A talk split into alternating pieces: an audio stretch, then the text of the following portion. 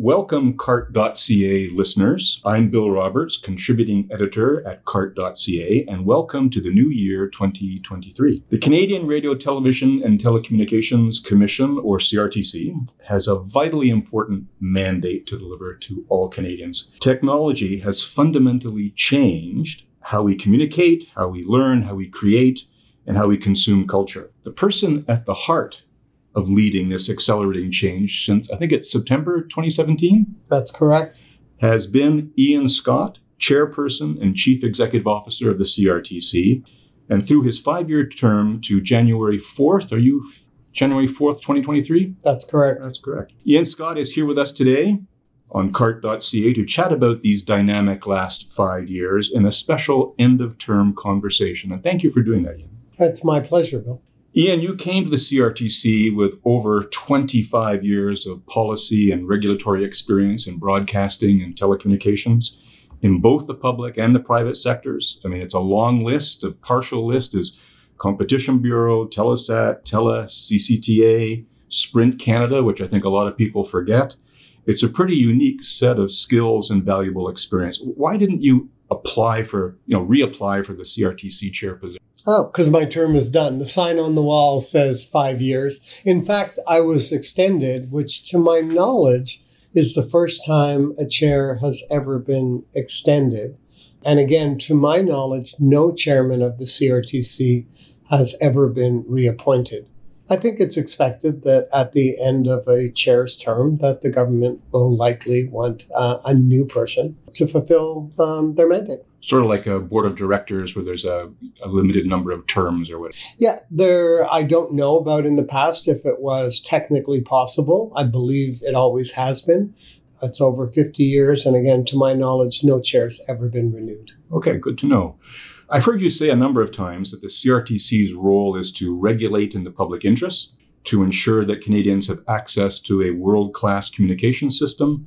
So, as you supervised and directed that work for the last five years, what was the Commission's biggest or most challenging or maybe even most time consuming item on the broadcasting side of your ledger? On the broadcasting side, the most challenging, I think, is to get ready for implementing bill, what is Bill C11, uh, assuming it gets passed into law by Parliament early this year. There's a tremendous amount of preparatory work that went into getting ready for that.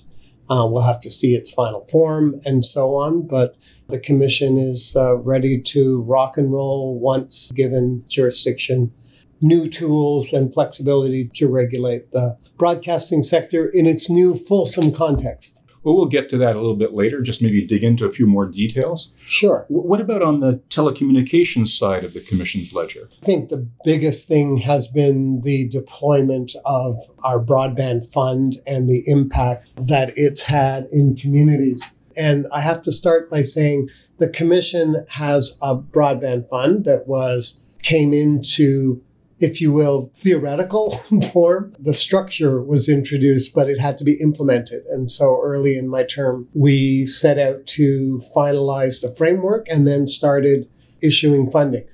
I say not us alone. We have a fund, but it's very important to recognize that the government of Canada, in particular ISED, has now directed uh, an extraordinary amount of funding towards addressing the digital divide as have provincial governments, territorial governments, even municipal governments, and they are working in unison, which is a great thing. But for our part, we've connected something in the range of 205 communities that didn't have service previously.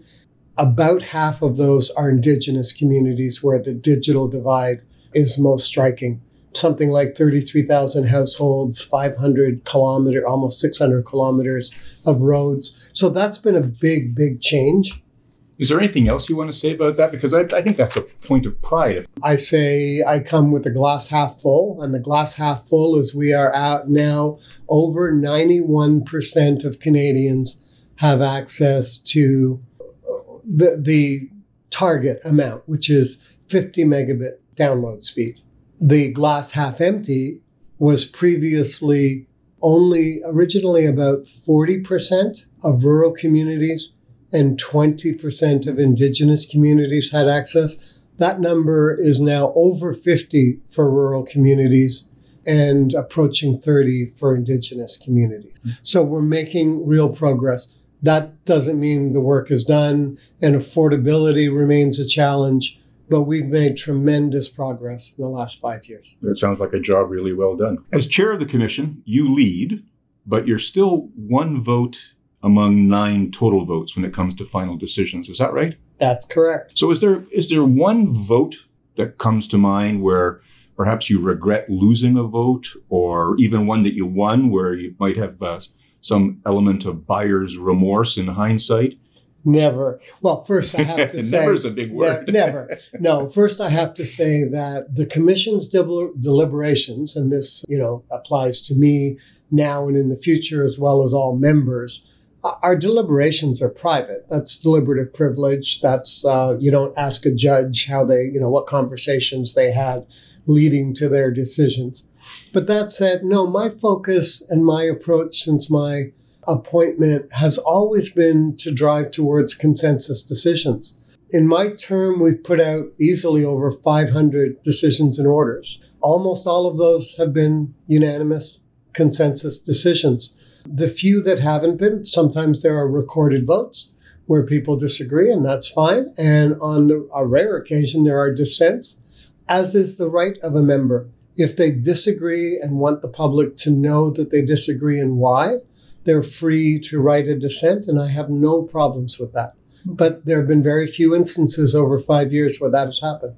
What was your proudest or most rewarding decision at the CRTC at the Commission? Not one. It's a collection because we're doing good work for Canadian citizens all the time. You know, we regulate two really important sectors, and not everybody knows what the Commission does, but everyone's impacted by it. Whether it's because you do or don't like your broadband service, you do or don't like what's on television, uh, you can't find Canadian programs, or you find too many. I don't, you know, people are never, not all the people are always happy all the time.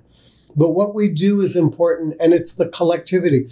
I'll give you an example. I kind of think of it as a three legged stool. Broadcasting's one, telecom's another, but the protection against unsolicited communications is a third. And that's one that's not understood very well but something like 25% of all calls placed on the mobile network, you know, are not real calls. And many of those by parties attempting to engage in fraudulent activities. And we've done a lot of work over this period of time to begin to bring in tools and take measures to reduce that.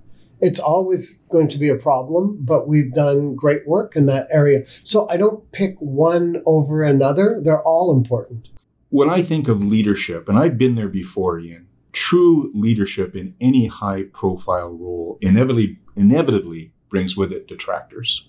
And in regulatory decisions, I mean, I worked at the commission, there are virtually always winners and losers.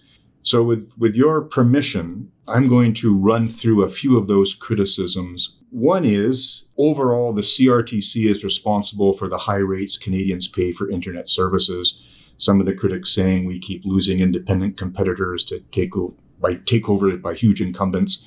You know, what's your pushback on that? Well, let's start with facts. First, we don't regulate ownership transactions other than ensuring that carry Canadian carriers are indeed owned and controlled by Canadian. It's the Competition Bureau that deals with concentration and in the marketplace and mergers and takeovers and the like. Second, internet rates, retail internet rates, have never been subject to regulation in Canada. A notable exception is in the north, where there was insufficient. Northwest Territories, right? Yes. Yeah. Uh, the service areas of Northwestel, where the Commission implemented rate regulation because there was insufficient competition and uncertainty that required regulation. Otherwise, both wireless and internet rates, broadband rates, have never been subject to retail regulation. To the extent that market forces work, we allow them to work. Where they don't, and price competition in both wireless and in broadband are areas that show that it's not sufficient and not working, we've introduced measures to bring about a reduction in rates. The next criticism, think it was pretty high profile one, is that you shouldn't have had a drink with Mirko Bibic, Bell's CEO, and that it was a conflict of interest. And here I have to interject that personally, I think the remedy there should have been that you should have had more drinks with more media leaders if your if your liver could have stood up to it. What what's what do you say about that? It seems like I, have got nothing to say about it that hasn't already been said.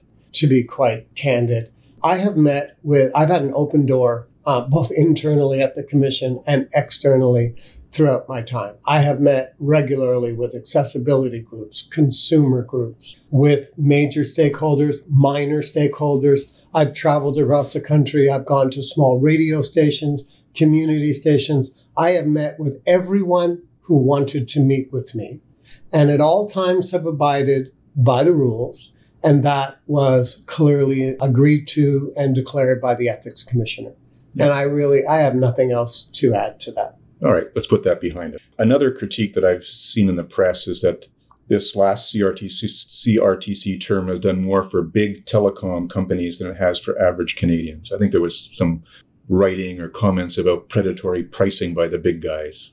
And to disagree with the premise of the question, whether or not there have, you know, people are satisfied with pricing, to suggest that one side has has done better than another side is simply ignoring over 500 decisions, uh, rules, and orders that have been issued. I think if people ask, everyone will point out decisions they hate or they consider that they lost as well as won. Most of those comments are around a couple of proceedings around broadband wholesale rates and about wireless decision. You know, most commentators, frankly, have never read those decisions, but they're repeating criticisms I, I wish it were more informed criticism. I'm not, you know, the commission is not perfect, but it makes its decisions based on principles of administrative law and fairness and based on the record that it develops and nothing else. The next criticism, uh, probably it's just a riff on the one we just talked about, is that the Commission has neglected consumer and competition issues when it comes to wholesale internet and mobile services. And again, I disagree with yeah. the premise. The fact of the matter, and, and, but I will go back to my proverbial glass half full and half empty. On the wireless side, you know, the commission some seven years ago looked at wireless and said no MVNOs and no fulsome analysis of market power. We then did a fulsome proceeding where we looked at whether or not there was market power. And we made a determination that in essentially all the markets, there was either joint market power or even unilateral market power. That, so that was an extensive proceeding to reach that conclusion based in, in you know, a fulsome record. Evidence based. Evidence based. Having made that determination, the question then is, what do you do to offset that market power? And the choices, and the decision spells it out obviously in proper detail, were essentially regulate rates in a detailed way, like go back to the 1970s and 80s. We choose your phone or the models of phone and the rates and the rate plans, which I don't think anyone wants. Consumers are not interested in that. They're interested in what they have already, which is good quality service and good coverage. They're not happy with prices. And so we focused on wholesale rates and we established, again, based on evidence, that the most effective way of reducing rates was to enhance the capacity of the regional competitors that were already having an impact in the market. Rates are declining and they'll continue to decline, but the, the competition was coming from a set of competitors. And what we determined is they needed a MVNO, a virtual, a mobile virtual operators agreement um, that would expand their impact. Had we, again, based on evidence, done what some parties wanted, and, and we considered all of these options to have to mandate, and I, I, I emphasize the word mandate, simple MVNOs for anyone who wanted to enter the market. The evidence suggested that that would have a detrimental effect on the very competitors that were having an impact in the marketplace. And so, based on that evidence, expert staff analysis, and the votes of all the commissioners, we decided that this was the best model. and it's being implemented and it's having the desired impacts. So that's wireless. On the broadband side, not as good. There was a regime also established about seven years ago before my arrival, and it hasn't worked the way the commission anticipated it would work. And yes, there was an issue about wholesale rates. The rates never came into to force. There were interim rates established or temporary rates for, for those that don't know what I mean when I say interim. There was a proceeding and the result was appealed. It was appealed to the courts, it was appealed to cabinet, and it was appealed to us through something called a review and vary. I, I don't need to speak to either the courts or the cabinet process. That's their that's their processes. But for our part, when we receive an appeal, we have to look at the evidence again and determine whether an error was made. And we found an error. And at that point, there's only one choice, and that is to correct the error. And so the rates were corrected, which was be- not beneficial to small wholesale based providers. And that's understood. And the task for the commission now is to make a, is to remake or or work on the regime such that it does produce the desired results, which are to reduce broadband rates.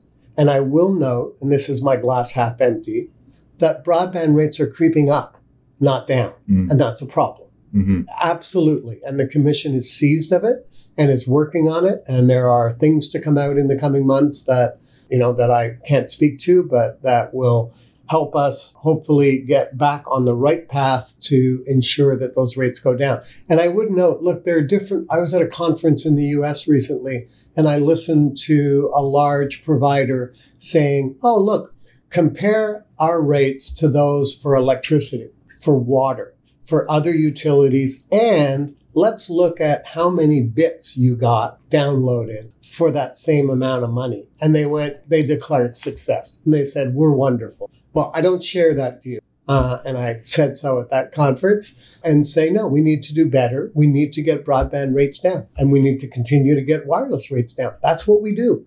Where in, if there's not sufficient competition in a marketplace, we enhance competition and we take measures to reduce rates to the benefit of consumers. And that's what we're trying to do. We always have. We have during my term and we will in the future under my successor. There's only one more sort of the, the critique thing that I just only one more, only one more on the. But a couple of the smaller independent internet providers have used language something something like this: that the commission has weakened telecom competition in Canada, and one of them in particular cites that uh, there's been too much ability for the big three. So we're talking Rogers, Telus, uh, Bell uh, to sell their flanker brands at cheaper rates than independents. I mean, what do you say about that? Again, we make decisions yeah. based on the record of proceedings, and parties, if they believe there are matters that are under our jurisdiction are problematic, they should file an application, develop a record, and render a decision. I would note, however, we don't regulate the marketing practices of companies.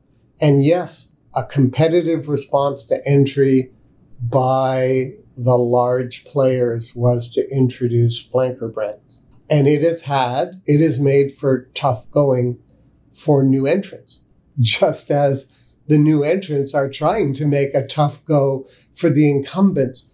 From a consumer perspective, though, I look at that and go, um, so those are choices for consumers. Um, and I, am assuming that there's a lot of consumers that like those, those brands. I, I don't disagree that it has been an effective competitive response by the big players. And that has reduced the impact, if you will, or competitive intensity, but they're targeted at one part of the market. Right. And they're all fighting for those new ads or those who are most likely to change. And there is vigorous competition but obviously, the big players can manage that vigorous competition better than a small new entrant. And that has been a challenge for those entrants. You've mentioned MVNOs or mobile virtual network operators. And I think yeah. for most Canadians, that's what the heck does that mean? so, for members of the general public who are paying a bit of attention or reading newspapers or getting you know information about their media services, it looks like the commission, and you've spoken to this already, made a decision in 2019, I think flowing out of 2016, but 2019 on reduced wholesale rates for small internet providers, and then reversed it, as you say, based on the evidence in 2022. But I think that the impression out there is that that was done under pressure from those big three, from Bell, Rogers, and Telus. So, Sorry, Bill, I think we're maybe confusing or conflating two different proceedings here. MVNOs relate to wireless. There was no previous decision that said yes to MVNOs. Okay. Um, MVNOs were a major part of our review of wireless. Okay. Where numerous parties said, just let any, basically anybody should be able to come in and resell wireless. And, and it needed to be, they wanted it to be mandated. And it's important to draw that distinction. Yes. There are, sadly, only a few, but there are some MVNOs in the marketplace. There are many in the United States, and that's what a lot of the evidence pointed to. None of them mandated. They are agreements between the large providers and smaller players. There are probably lots of reasons, but there aren't very many in Canada. So the point was, would we mandate that? And as I said earlier, after almost a year and a half hearing with lots and lots of evidence from a lot of players, including international analysis, looking at all the pros and cons, the commission made a determination that a simple open anybody to having an MVNO would result in all likelihood in a very short, intense decrease in prices and then a negative impact because the companies that would be most impacted were the regional competitors who were making a difference. If you look at the province of Quebec, for example, they have the lowest average wireless rates in the country. And the reason is because there's a very successful regional competitor there in the form of Videotron that has a known brand, that has a network, that has customer relations, and they have driven the prices down in Quebec. They have been the most successful. That's what we're trying to encourage, along with, you know, any other form of competition. MVNOs aren't prohibited, but this is not mandating them uh, in an unlimited open way. And that was a very clear determination based on the evidence that we saw. So we firmly believe that the framework that is in place will continue to reduce rates and is the best framework thus far. Things change and the commission can and will look at it again as the market evolves.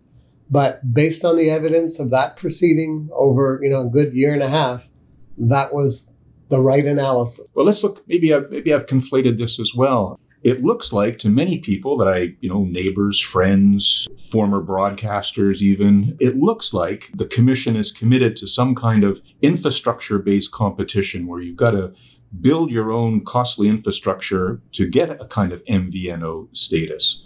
At a time when much of the world, like, like the US, you mentioned the US, the US has over 150 MVNOs. And mm-hmm. my understanding, and they don't have infrastructure requirements. They access existing infrastructure networks and then pass savings along to consumers.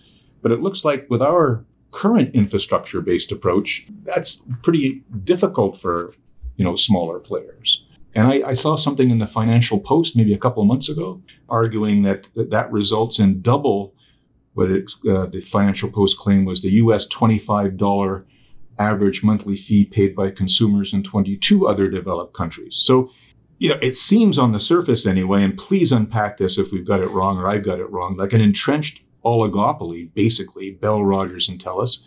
And even this week, I think it was in Cartt.ca where I read that the commission is looking at Bell even pushing back on, on the commission's collecting broadband fund monies, which you pointed out uh, was a big success, and, and rightly so.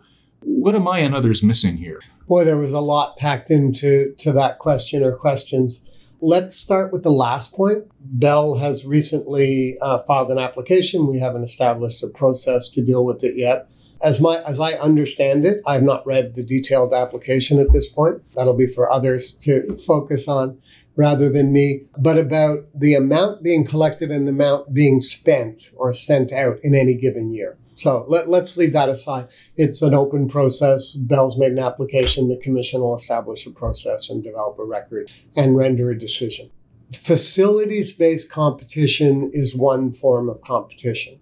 We have a long tradition in government broadly. The Competition Bureau generally points to it as the most meaningful and efficient form of competition.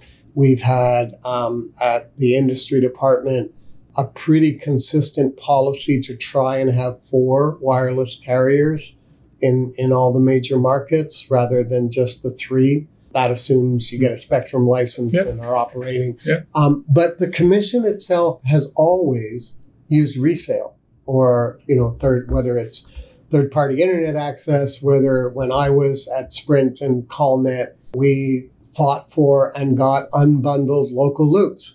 We got the ability to resell long distance services. You know, these are, there's a whole bunch of services that have been done through either unbundling or resale dating back to 1990. And on the broadband side, we have around 12 years of, of, of a, a system of both wholesale access as well as encouraging people to build. So it is a balancing act, but we Mm. have always Mm. supported both forms, all forms of competition.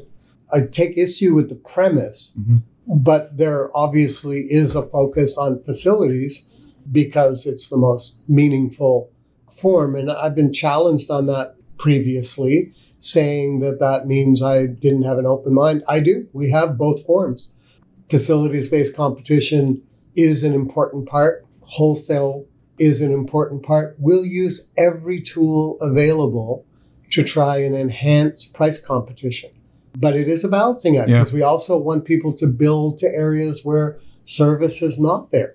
Everyone wants broadband. Everyone wants fiber. Such as Prince Edward County. Uh, and well, somebody's got to build it, and then we can have wholesale and re, you know resale of those services. But we also need to get the stuff built. So this is a balancing act, and um, it will always be thus. you know, maybe Ian, what people, the general public is, you know, thinking about is that the market seems to consumers to be over concentrated. At least you see that in letters to the editor and opinion pieces and things like that. And the tone there is that larger players use our regulatory system to frustrate smaller companies.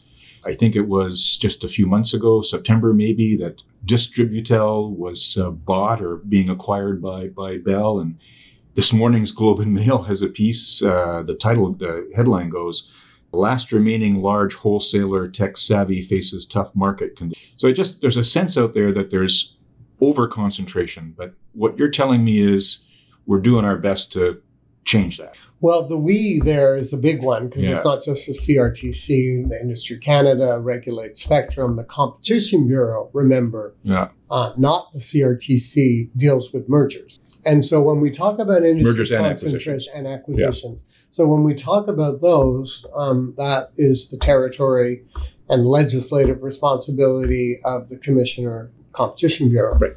not the CRTC. Do we have large dominant carriers in this country? Yes. Do we have large dominant broadcasters? Are they vertically integrated? Yes. Are they big compared to Netflix and Amazon and Apple? And, and yeah, no. You know, depending on what market you want to look at and what product you're talking about, big and small are all relative concepts. What I think you're refer- reflecting is the difficulty that small competitors or newer competitors have competing with these large entrenched companies with powerful brands. And I get it. I was one of those competitors. I know. I I fought those battles. Uh, I saw the tactics that were used to delay or ex- extend proceedings, and it can be very frustrating. No one's without fault here. The proceedings that take a long time, you know, competitors also look for extensions. Competitors look to change the scope of proceedings. They seek further disclosure. I mean, there everyone contributes to the complexity of those mm-hmm. proceedings. But I go back to first principles. What does the commission do with all of that? Well, they run evidence-based proceedings. They're quasi-judicial. They ensure administrative law fairness, you know, procedural fairness to all parties. which means they all get an opportunity to file their evidence, to test their evidence, to ask for information. And it ain't perfect and it takes a long time, but I don't know of a better model to ensure a fair and reasonable outcome, you know, all done under the rule of law. Let's change gears a bit. All right. All right. You've spoken a few times, and in my view, very well, uh, very well, uh, about the importance of Bill C11. And you, you, alluded to it earlier in terms of the preparation stages of the commission and the changes it proposes to modernize, C11 proposes to modernize Canada's broadcasting legislation and to give the CRTC, as you referred to, adequate tools to successfully engage the digital environment. For, for our listeners, what new powers in C11 does the Commission need and why? Boy, can we do a series of podcasts starting starting maybe after my term's over? Sure. There's, there's, a, there's a You'll long, be a guest contributor. there, there's a long road there. Look, fundamentally, I, and first, I, I know this isn't listeners to this aren't likely to go rushing to the CRTC's website, but there's a report on there called "Harnessing Change." Uh, was issued. Oh God, it's almost four years ago now, three and a half and it was at the direction of the federal cabinet asking us very early in my mandate to report effectively on the future of Canadian broadcasting. And it's an interesting report because it talks, I think that was the first place where it was said rather like bluntly, platforms who are deriving significant revenue in the Canadian broadcasting system ought to be making a contribution to that system, which really is the basis of C11 and, and C10 before it. What it says is where broadcasters are active, you know, they're, they're, they're doing broadcasting as defined in the Act. They ought to be subject to the same regulation as the traditional players in Canada. When I say same, I don't mean exactly the same rules or approaches. Those are the very things that the Commission has to look at. I think I, I mentioned earlier the CRTC has been regulating broadcasting for over 50 years, mm-hmm. and it's gone through a number of iterations and fundamental changes over that time. It has until recently said that regulating broadcasting that was delivered over the internet, you know, it was a long time ago a small part of the broadcasting system and didn't merit that same kind of supervision.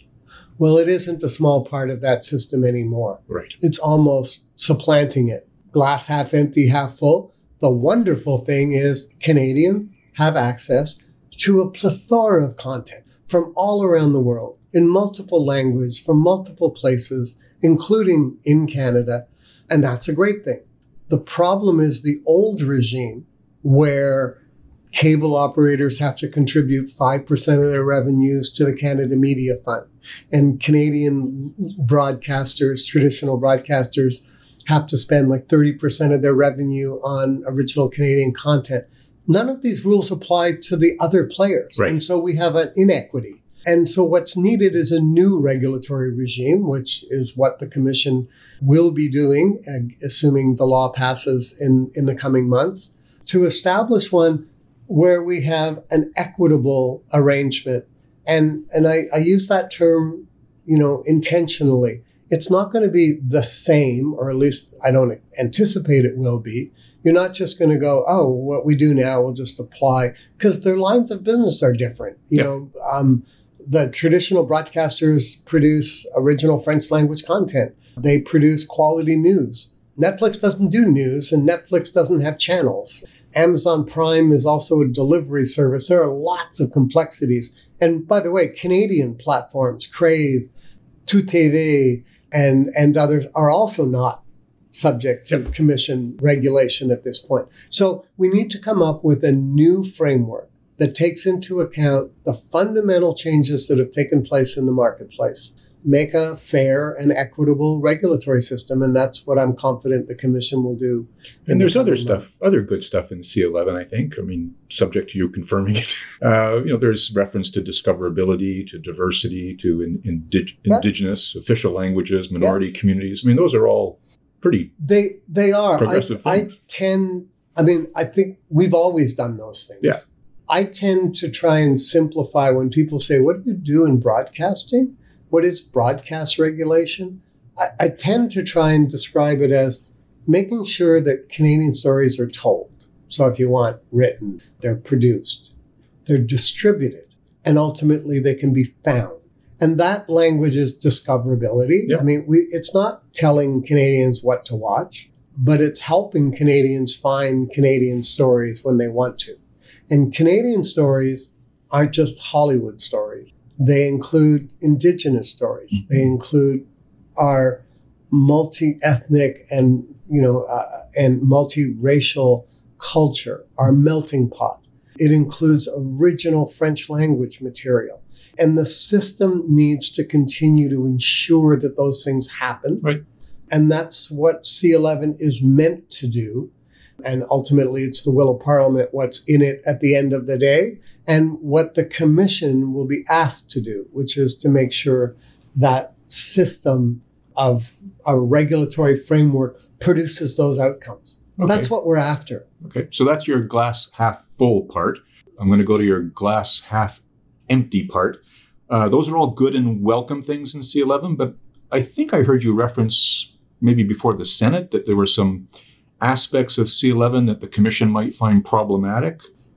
What, what was that about? What are Well, those? we're simply pointing out look, I, I want to be very, very clear.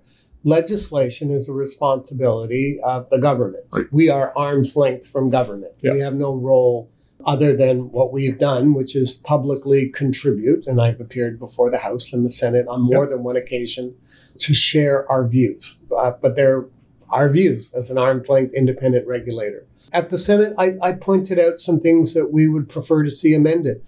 I think, generally speaking, we can talk about it as unintended consequences. Right. There's a provision in there, for example, that says we should all of our decisions would be reviewed after seven years. That'd be a few thousand of them. we average over 500 decisions a year. Does that make sense? And would it make sense?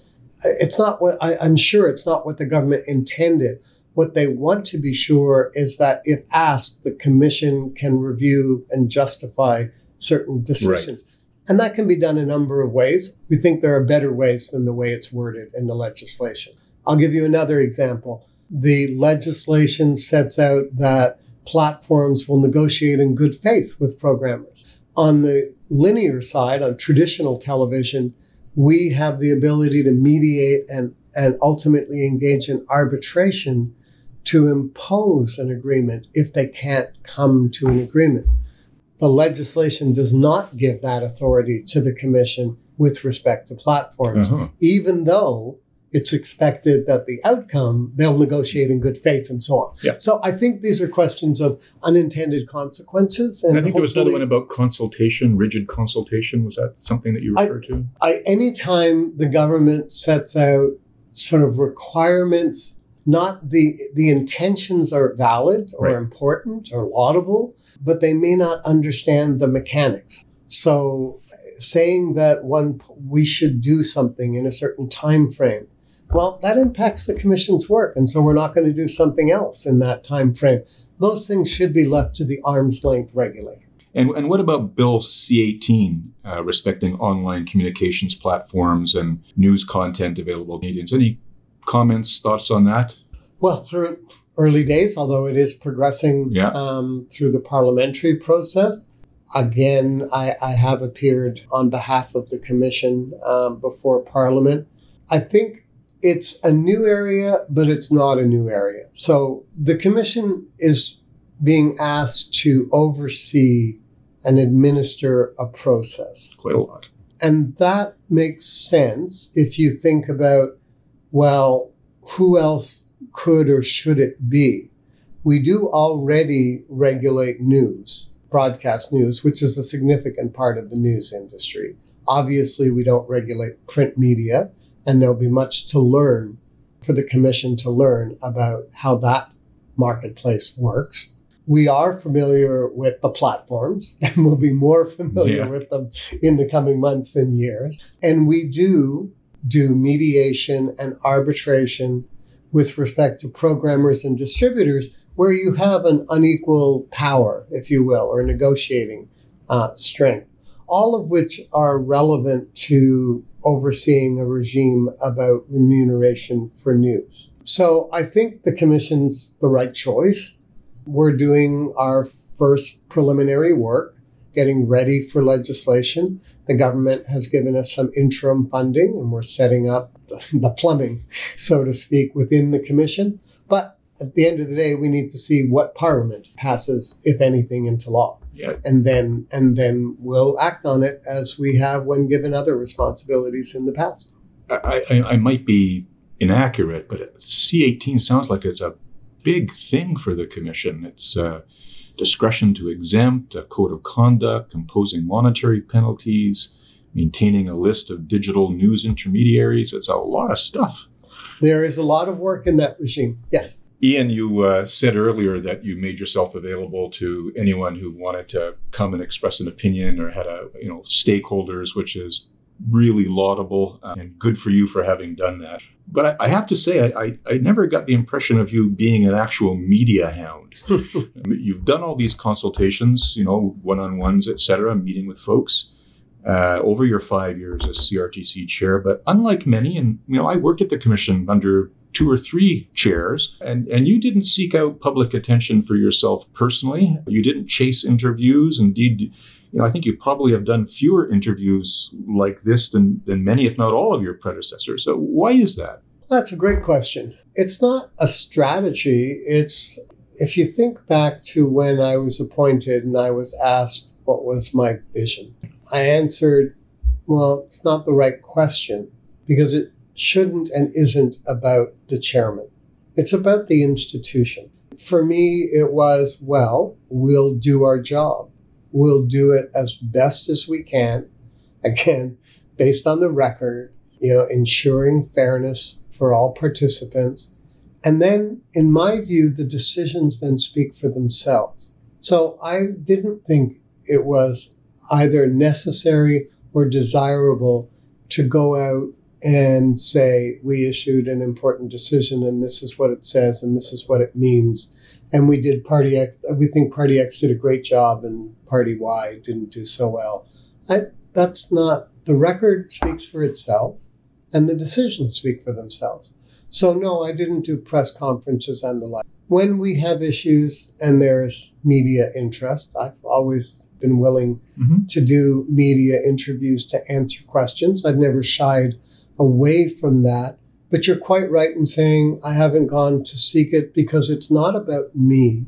It's not about the chair. It's about the institution. And I truly believe that. I think it's a wonderful, important institution in Canada that does good and important work. And the chair is accountable and responsible for what goes on at the commission. I've never seen the need or the reason to have it focused on me as an individual. Just a little follow up on that. There was I read a piece, I forget where I read it, but it was the person chatting with you talked about legacy, and you seem to have indicated that you're kind of downplay leaving a CRTC commission regulatory legacy. Why is that? Is that somewhat connected? Yeah. Same same reason. If you know, if asked what is my legacy, I'd say I don't really have one. I've done the best job that I could as a chair, and the commission, most importantly, has done a very good job in difficult times. Remember, half of my term has been through COVID, and the commission fulfilled its mandate well and responsibly and turned on a dime to you know to work at home and continue to you know, render its decisions, develop all those proceedings and records and so on. And they deserve credit for that. And we've done really important things over those five years. We have done things on unsolicited communications. We got the 988 suicide prevention framework in place. We've already talked about broadband.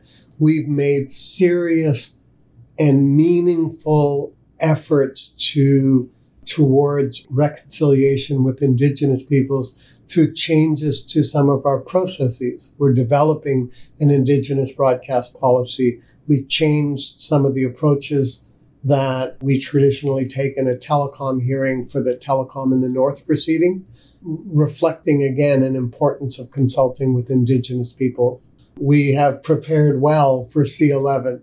We've continued to do our work in that area. So I just look across the board. We're, we're gathering better data and making it available to the public, open data. We're reporting more quickly. we're looking forward and not just reporting on metrics from a year ago or 18 months ago. So the commission has made lots of important decisions. It's not about me. It's right. about the commission.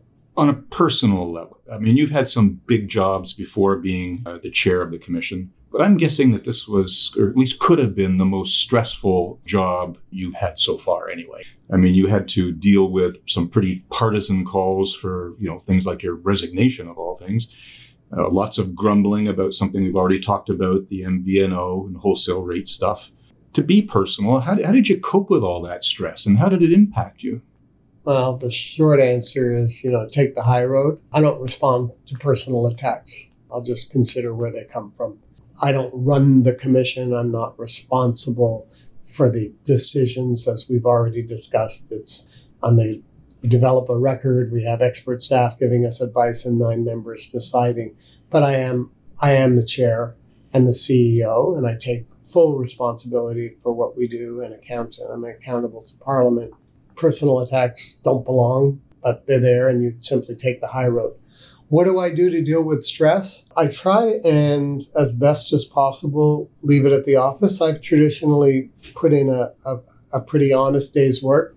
I think even during COVID, I still came to the office because I sort of a long lifetime of habit. So I'd typically be in the office about 8.30 and I leave about 6.30 and I've done that throughout my term. So I try and get everything I can that needs to get done done while I'm in the office. And then I go home and try and leave it behind. And that goes for staff too. I've generally not try, tried to not send out emails to staff in the evenings uh, and so on so that they too can have a work life balance and manage the pressures um, that go with some of these big files and, and important work that the commission does. I guess the only other thing I would add is that I engage in some of my hobbies. Um, I enjoy photography. I do a lot of woodworking.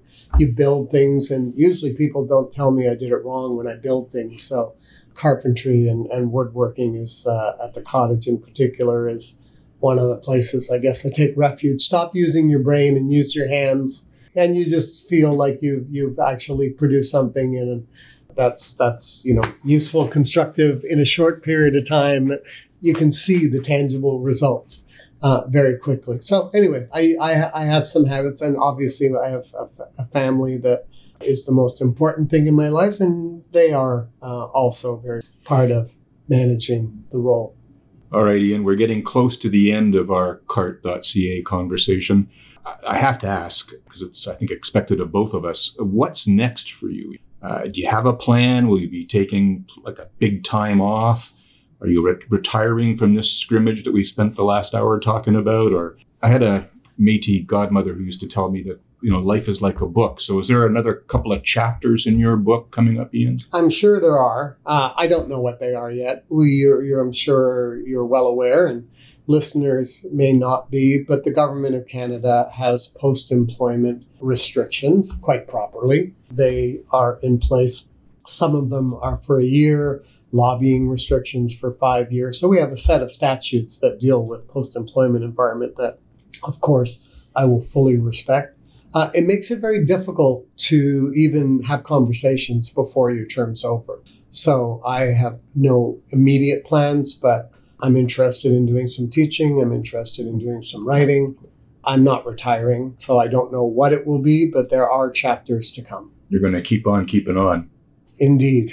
okay. So Minister Rodriguez has appointed Vicky Eatrides as the next chair and CEO of the CRTC of the Commission. And Ms. Eatrides has said, Ms. Eatrides has said that she wants to make a tangible difference for Canadians, that she has a passion for delivering lower prices and more choices for consumers. And all that seems to imply she's focusing on lower prices that we've talked about for telecom services, more choice, more innovation, I recall that American presidents, I remember, I think I first learned about this from Barack Obama stepping uh, away from the presidency, that American presidents leave a personal letter in the Oval Office desk for their successors, their mm-hmm. incoming mm-hmm. successor as president.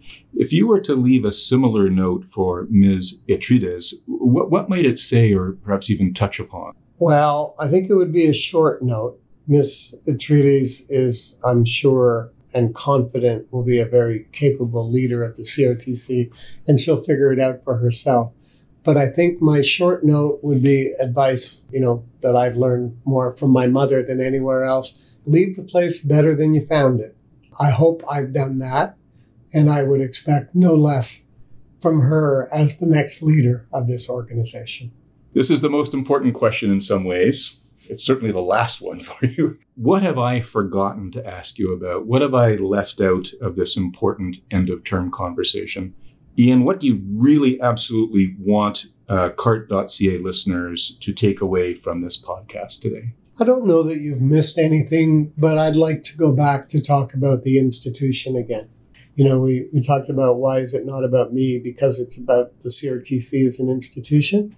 I, I think Canadians don't, not enough Canadians know enough about the CRT. As you said, there, it has its detractors, and they typically revolve around a few key decisions and people who are unhappy or sometimes ecstatic about them and and that gets into the news cycles and gets repeated and so on. But as I said, the commission puts out over 100 decisions a year. Most of them are unseen and unreported on. But they're all important because they contribute to what you hear on the news and what you hear on the radio and the development of Canadian artists and the development of Canadian stories and the health of the industry and getting broadband delivered, you know, to rural and remote areas or improved. You know, it goes on and on and on. I, I guess I wish there was more awareness about the commission and not just in, in the context of a few proceedings because there's almost 600 staff, or soon will be, that are dedicated professionals. And they make a huge difference in the lives of Canadians every day. And I don't think the Commission as an institution is as well known and well understood as it should be. We're among the top agencies in the government annual surveys. We place, I think last result was sixth you know, among some 200 departments and agencies. People love what they do and they know it's important. And I just wish Canadians more broadly were equally well informed about the good things that the CRTC does in their public. Well, Ian, I think this conversation, this podcast will contribute to raising that. Thank you. Ian Scott, thank you so very much for your time in our enlightening conversation today. I appreciate you unpacking some of my conflations. That was very good for all of us. And thank you, really thank you for your incredible dedication and public service as chairperson and CEO of the CRTC, the Commission, over the past five years. I wish you and yours, Ian, all the very best in the new year and far beyond that. I'm Bill Roberts, contributing editor at Cartt.ca, and wishing all our listeners a healthy and prosperous 2023. Cheers.